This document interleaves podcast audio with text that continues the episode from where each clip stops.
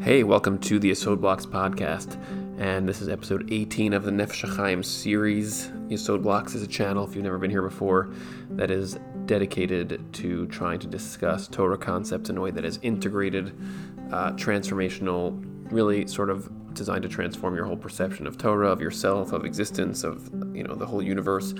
And that's what the overall brand is about. That's what Yesod Blocks is for, building blocks. And uh, in this particular series, this is, you're in the Nefesh series right now, episode 18 of that series. This is going to be chapter 9.2. We're finishing chapter 9 in the first section of Nefesh right now. And what we've been talking about uh, overall is sort of like how there's this network of um, consciousness fragments that is scattered throughout this gigantic uh, system, which you can call the universe. And each of us is a consciousness fragment, all kind of like uh, connected to to each other, and also to the source consciousness, which is the central, you know, call it consciousness central. And each of us is a sort of like this hub that really channels that source consciousness through us into existence, into the universe, um, or into the physical universe, we'll say. Um, and so we were the last couple chapters talking about this concept of something called the kruvim, which are these statues on top of the aron, this closet container that's inside of the Mishkan. The Mishkan is what Bnei Israel had inside of the desert um, when they were after they left Egypt, and the Mishkan was kind of like this this con this construct, literally a building that was containing or sort of referencing um, like a house for Hashem, the endless one, the source consciousness that we call Hashem. And so inside of that house, there was the most intimate space, the bedroom, uh, also known as the Kodesh HaKadoshim, the area that was the most dedicated to the relationship. So in general, whenever we use the word Kadosh, so the word Kadosh usually is translated as holy, and the word holy made it pretty big in other, in just in religions and in thought systems and in just regular, uh, you know, words people use. In culture, the word holy is used quite a bit. Um, the word holy uh, is supposed to be a translation of the word kadosh, but it's not a very good translation of the word kadosh because the word kadosh actually means dedicated. And as a rule, when you say something is kadosh in the context of the Torah and the context of what people mean when they say holy, it means dedicated to Hashem. And so what it refers to is us, people, being dedicated to Hashem, never losing sight of who we are and how we are really a part of this story.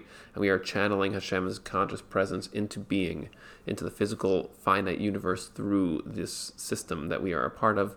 And so when you are dedicated to that, that's when you become most fully alive because you are able to sort of actualize your inner self in a way that now shines out as a beacon into the physical world and you really feel like you're being fully you fully alive, fully, you know, self-connected as opposed to living somebody else's life, copying other people, feeling insecure, getting confused about who you are and why you're here.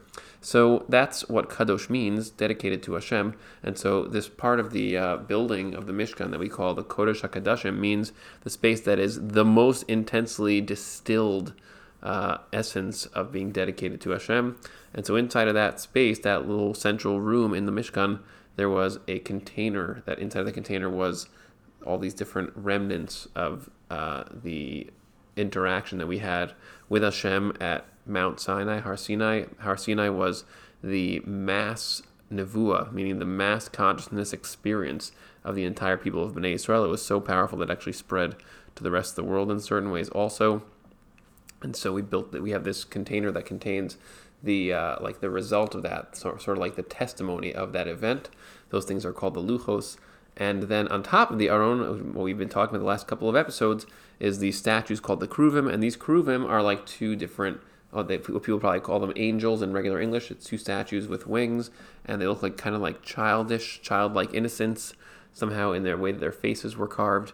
And they face each other, and their wings sort of cover and hover over the Aron, the container that they're on top of, and uh, they're supposed to be shielding the Aron in some way, which is a longer discussion what the point of that is. And those statues face each other, and they even embrace, and their embracing sort of like reflects the very intimate connection that exists between us and, and Hashem. And then what the previous section that we were talking about uh, was describing is that the statues would actually change their position depending on how dedicated, how focused, how connected we are, allowing our consciousness to be relative to Hashem, the ultimate consciousness. And so the more connected you are, the more the people of Bnei Israel were operating on the wavelength of connection to Hashem. So then the more the statues would face each other. And then there was this discussion in the first half of chapter 9 about how um, later on, the statues that were added to the Beis Hamikdash, to the temple of Bnei Israel, once it was uh, moved from the desert into Israel, so that temple had also a central room called, called the Kodesh HaKadoshim, and inside of that room there was also a closet, like the one we're talking about, an aron, a container with kruvim on top. And we had one set, we had the, and they would face each other. But now, the, what the Gemara said that we saw uh, in the previous episode was that the kruvim would actually not face face each other fully the way they did in the desert. They would face slightly slightly to the sides um, because they they're meant to reflect that now we cannot be fully focused on Hashem and dedicating ourselves only to consciousness channeling, uh, because we also have to make sure that our bodies didn't die. And so we had to also spend some time investing in actual physical sustenance and physical development so that we could continuously evolve and continuously thrive on the physical side of things to maintain and even to um, enhance the consciousness channeling that we were here to do. So that's what we did until now. And then the, the, we ended off with a question, which the Nefesh asked here, where he asked, it, it makes sense to say that we would have to turn away a little bit from Hashem towards the physical development side of existence in order to stay alive and to maintain and even enhance this process. So I understand why one of the statues would be turning slightly away from the other one because uh, that's exactly what needs to happen. That one statue that's turning away is now focusing on things in addition to its connection with Hashem. So it reflects our need to turn slightly away to actually also involve our, ourselves in other aspects of our being. But why would the second statue also turn slightly to the side in the same way? That's a little strange because Hashem's not changing his uh, his involvement or his his dynamic with us. Just that we need to do that because we have to invest in our bodies. But like that doesn't make so much sense that Hashem would also in parallel have to do that. That was the question we ended off with, asking why the second statue also turned to the side. So then he goes on to explain. We're now on page Lamed Bet 32 uh, in the classic edition, and that's uh, Shar Aleph, which is the first section of the whole book. There's four sections. Perek Tet, chapter 9, and this is 9.2 because it's the second half of the chapter 9 reading that we're doing now. And he writes, He says, but the issue is actually what we've already written until now. In other words, we can explain this, the answer to this question, by returning to a concept we already illustrated, and this is going to fit into that earlier concept. Because Hashem's connection with all the layers of existence and all the forces of existence. The and all the ways that those layers and forces interrelate with each other. So Hashem's connection to all of that, and also all the ways that Hashem operates in his relationship with us as part of that system, as we are the consciousness hubs inside of that system. So Hashem's relationship with all those elements is a function of our behavior and our um, intensity towards Him. In other words, um, to sort of say that we're going to turn a little bit away from Hashem in order to uh, take care of ourselves is something which is fine. In fact, it's necessary. But there's an automatic intrinsic shift in the overall interaction between Hashem and us, then, from His side as well. Because Hashem is not just doing His thing mindlessly or in some way that is not part of a, a system of cause and effect. In other words, Hashem sort of set it up that according to our intensity. What he calls hat, um, tenua means the amount of movement, um, sort of like the dy- dynamism of our relationship with Hashem. Ve'isorus, and the awakeness, the excitement, the the general interest and drive towards Hashem that comes towards Hashem from our actions down below. Down below here is an analogy, meaning like in the more ta- like uh, down, down below is always an analogy for tangible side of existence, physical being. So as opposed to the more intangible elements and layers, which is you know emotions and thoughts, and then ultimately consciousness at its purest form. So our actions on the physical finite level, they actually um, are are actions that reflect our own genuine interest and connection to Hashem. And so the more that they intensify, so then the more it's going to cause Hashem to sort of relate to us similarly panim sochakos umosbaros. And so according to that amount that we are behaving towards Hashem in that way, there will be this like mishtal shel, like this this um, chain reaction, this like this process of this, really a process of translation of Hashem's being towards us according to the same amounts, and you'll get sort of like these positive outcomes from Hashem towards you as a result. And therefore, also the kruv, the other statue that that refers and hints towards Hashem's side of the relationship, that also had to be uh, positioned slightly to the side, according to the exact amount that our kruv uh, is also facing to the side. They have to reflect each other exactly. It means atam for that exact reason. So, in other words, Hashem is basically mirroring us, as we discussed, that Hashem mirrors us, that the way that we behave is sort of like the gateway. So, just as an analogy, if you're in a relationship with somebody and you want them to share more with you, you have to behave in a way that, uh, that allows them to experience you as a person who is safe to share with. In other words, when you open yourself up to them to receive what it is that they're sharing, they will then open themselves up to you to let out what's inside towards you. So essentially, you can think of it as like, to what degree are you um, open to the other person in the relationship, and the openness that you generate inside yourself towards the other person is a function of your actual interest in them. So, if you're very interested in another person, then you will be able to make that very clear by showing them, "Hey, I'm interested, and look how open I am. I keep asking you questions. I'm trying to understand you. I'm I'm thinking about you. You know, I'm buying you presents." And so when you do that, so then if the other so that, that, that that's that's what lays down the groundwork for the other person to then open themselves towards you and similarly now begin to behave towards you in that same way from a place of genuine interest because you've shown them that that's where you're at. So that's really what we're talking about here, this reflective process between us and Hashem. Haga. This is, this, this is what's going to uh, help us understand a statement in the Talmud in the Gemara in uh, the ninth chapter of Masechah Shabbos. Um, so this this part basically is going to help us unlock what the Talmud is talking about here. So the Talmud says, Amar Rab Chama Bar Chanina, um, Rabbi Chanina. So you have this this person who's speaking in the Talmud. My dichsiv. What does it mean when it says in the text of one of the parts of the Bible of Tanakh uh, is called Shir Shirim. It's one of the Megillas that we read. It was written by uh, Shlomo Hamelech, and it's supposed to be one of the most um, pure and and sort of like it's called it's called the deepest the deepest expression of what the Torah is actually about. Shir Shirim is essentially supposed to be some kind of like a song, uh, and it's written about a couple that are sort of searching for each other, chasing each other, trying to find each other. Uh, one gets lost. There's other people that are getting in the way. It's sort of like this, you know, romantic love story of this couple, and it's an analogy for Hashem and Bnei Israel, and it's and it's called by Rabbi Akiva in the Gemara.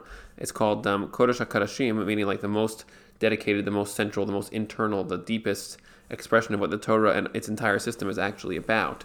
So that's because the Torah and all of the, the whole all of life is really a gigantic love story, which is obviously a longer discussion of what exactly that means. But that's what Shir Shirim is about. So inside of that story, so so Reb Chaim Rabbi Chanina here is asking when the text of that of that section of Tanakh speaks and says this says Kitapuach Batzei Hayar, it's like an apple um, so my beloved is like an apple in the uh, in the trees of the forest.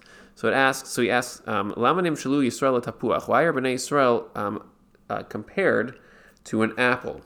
Veikshu Tosfos Sham, and there's a commentary on the Talmud there that asks a question about that statement because Rabbi, Rabbi Chama says that Bnei Yisrael is compared to an apple. It says Ketapuach Batzayar says like you know like an apple in the forest. So so Rabbi Chama says that's talking about us about Bnei Israel.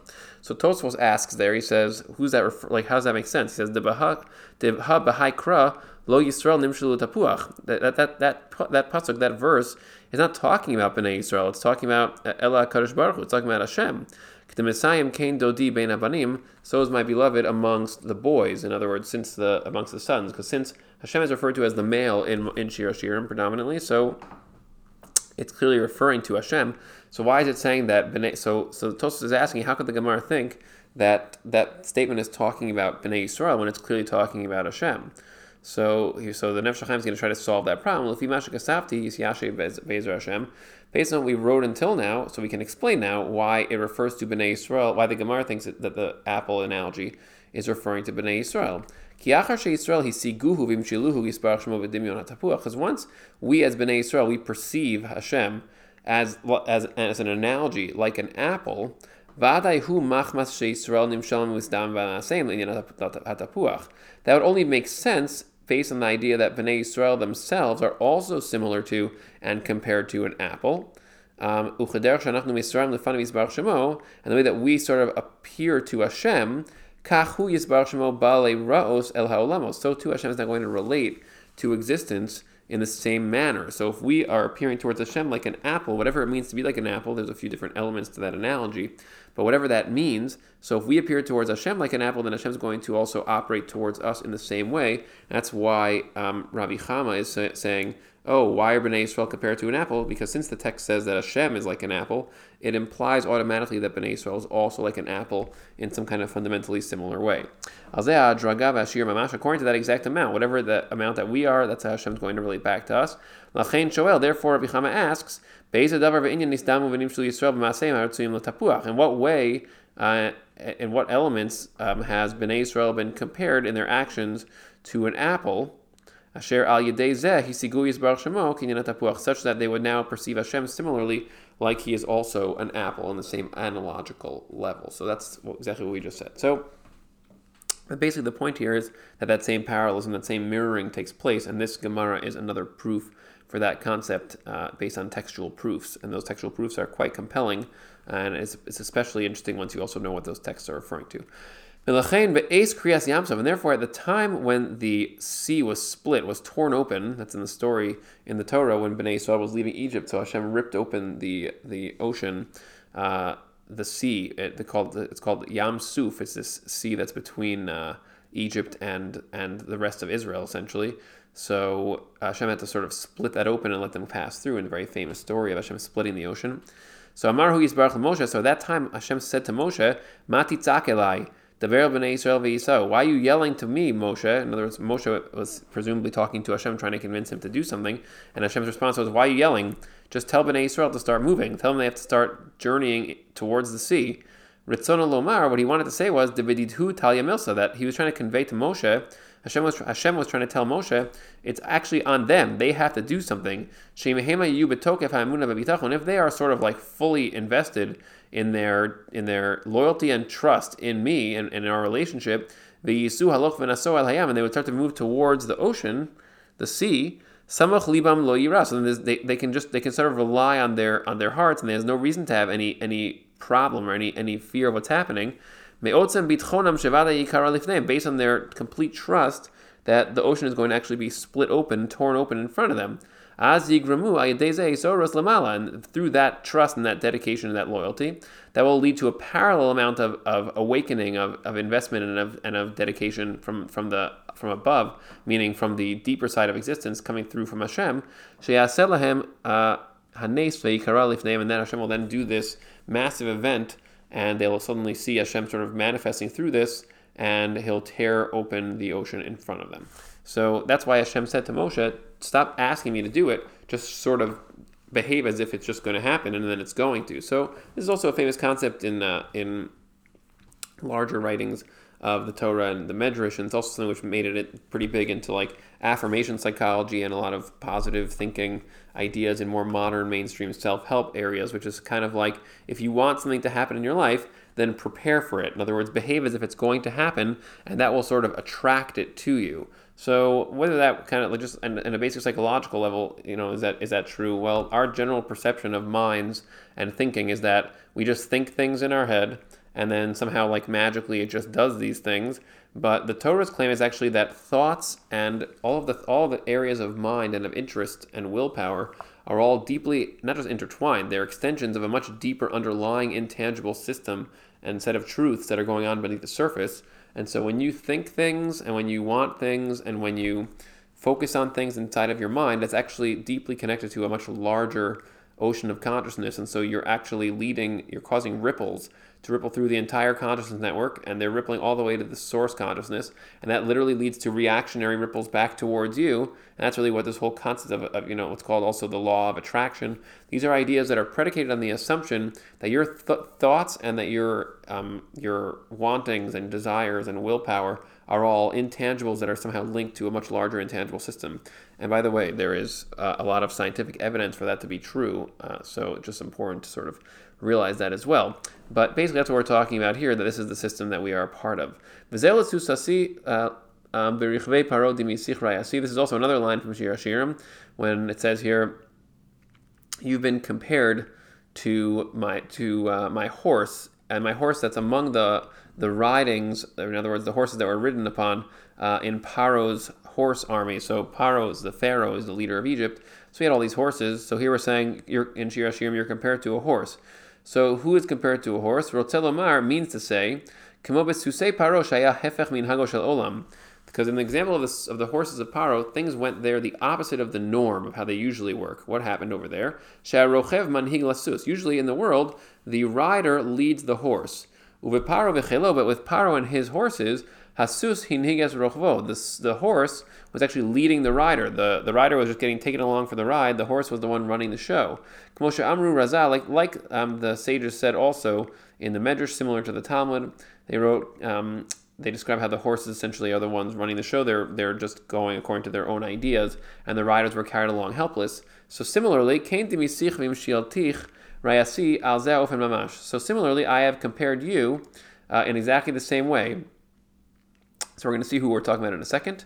Um, even though that I Hashem and the one who's sort of riding above all of the the we'll call it the confused morass, the mixture of all of the of all physical existence, right? The whole consciousness network that we're talking about, and and the entire system of the universe. So Hashem, who is the source consciousness, is sort of like above all that or beyond all that. So he's riding on top of that. That's what Rochev Aravot means. Im atman higa osi Still, you are leading me through your actions. In other words, you, Bnei Israel, are like my horse, but not just my regular horse. What Hashem is saying is Bnei Israel is like his horse, but not like his not like a regular horse, but like a horse in the Richve Paro, like the horses that Paro would actually that Paro actually had in his in his troop when he was getting uh, pulled into the ocean and he was basically being forced to just follow whatever the horses said. So what Hashem is saying is, even though I ride above everything, you're like my horse, but the horse of Paro, such that I am now pulled along based on whatever you do. That whatever you do, you're you lead me manhigausi ayade masaych based on your actions. Sheinian his chabrusi, because the way that I Hashem connect to existence, kiviyachol ha'olamos, towards the existence, hurak ifi inyan heisoros masayich le'an notim. That's only going to be a function of your intensity and your investment uh, to which direction it is turning and in what way it is being uh, expended. V'zeu shamar kasav, that's what it says in the Torah, rochev shamayim be'ezrecha, rides the heavens with your help. V'chein ma she'amru chazal, also what it says in the Talmud elsewhere, in Masechah Shabbos and other places, ha'avodat tzorach gavoa, that, the, that, the, that your service, or the things that you do, essentially, your actions, avodah means things that you do. Things that you do is something which is, which is very necessary for the above. In other words, just to sort of finish off the point, what we're saying here is that the things that you do here and the ways that you live and the things that you want and the ways you express them, in other words, the totality of you as a consciousness fragment that now essentially transmits and translates itself from complete intangibleness, which is the you, the self, through layers of, of perceptions and thoughts and emotions and physical actions and neurological expression into the physical world, that entire translation process is all part of the avoda.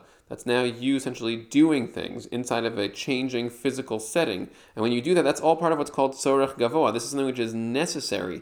In other words, necessary for the above. What's the above? Again, it's an analogy for that which is beyond. It's the total consciousness that is manifest beyond all being, um, not just manifest, but that is beyond, that, that is all being and beyond. It's the source consciousness, and you're a fragment of that. So when you do that, so then you're now actually allowing that source consciousness to be manifest into the physical universe through you. And that is something which is of great necessity. Hashem set up this system in such a way that now his, his the way for that source consciousness to flow into existence and sort of fill existence with ever expanding knowledge and connection and consciousness is through us, through these doorways of consciousness fragments that is each person. Actually, what this is all about. The whole system of existence is about creating doorways through each of us to allow for our larger, higher, more total self to flow into being and create ever greater amounts of self consciousness, self awareness, and therefore connection between each of the fragments to ultimately reveal that all these fragments are part of one giant story, one giant truth. That's basically what he's trying to say here. In the next chapter, we're going to continue to develop this concept a little further and start to see more practically how it plays out. Hope that was relatively clear and you enjoyed that. Looking forward to seeing you in episode 19.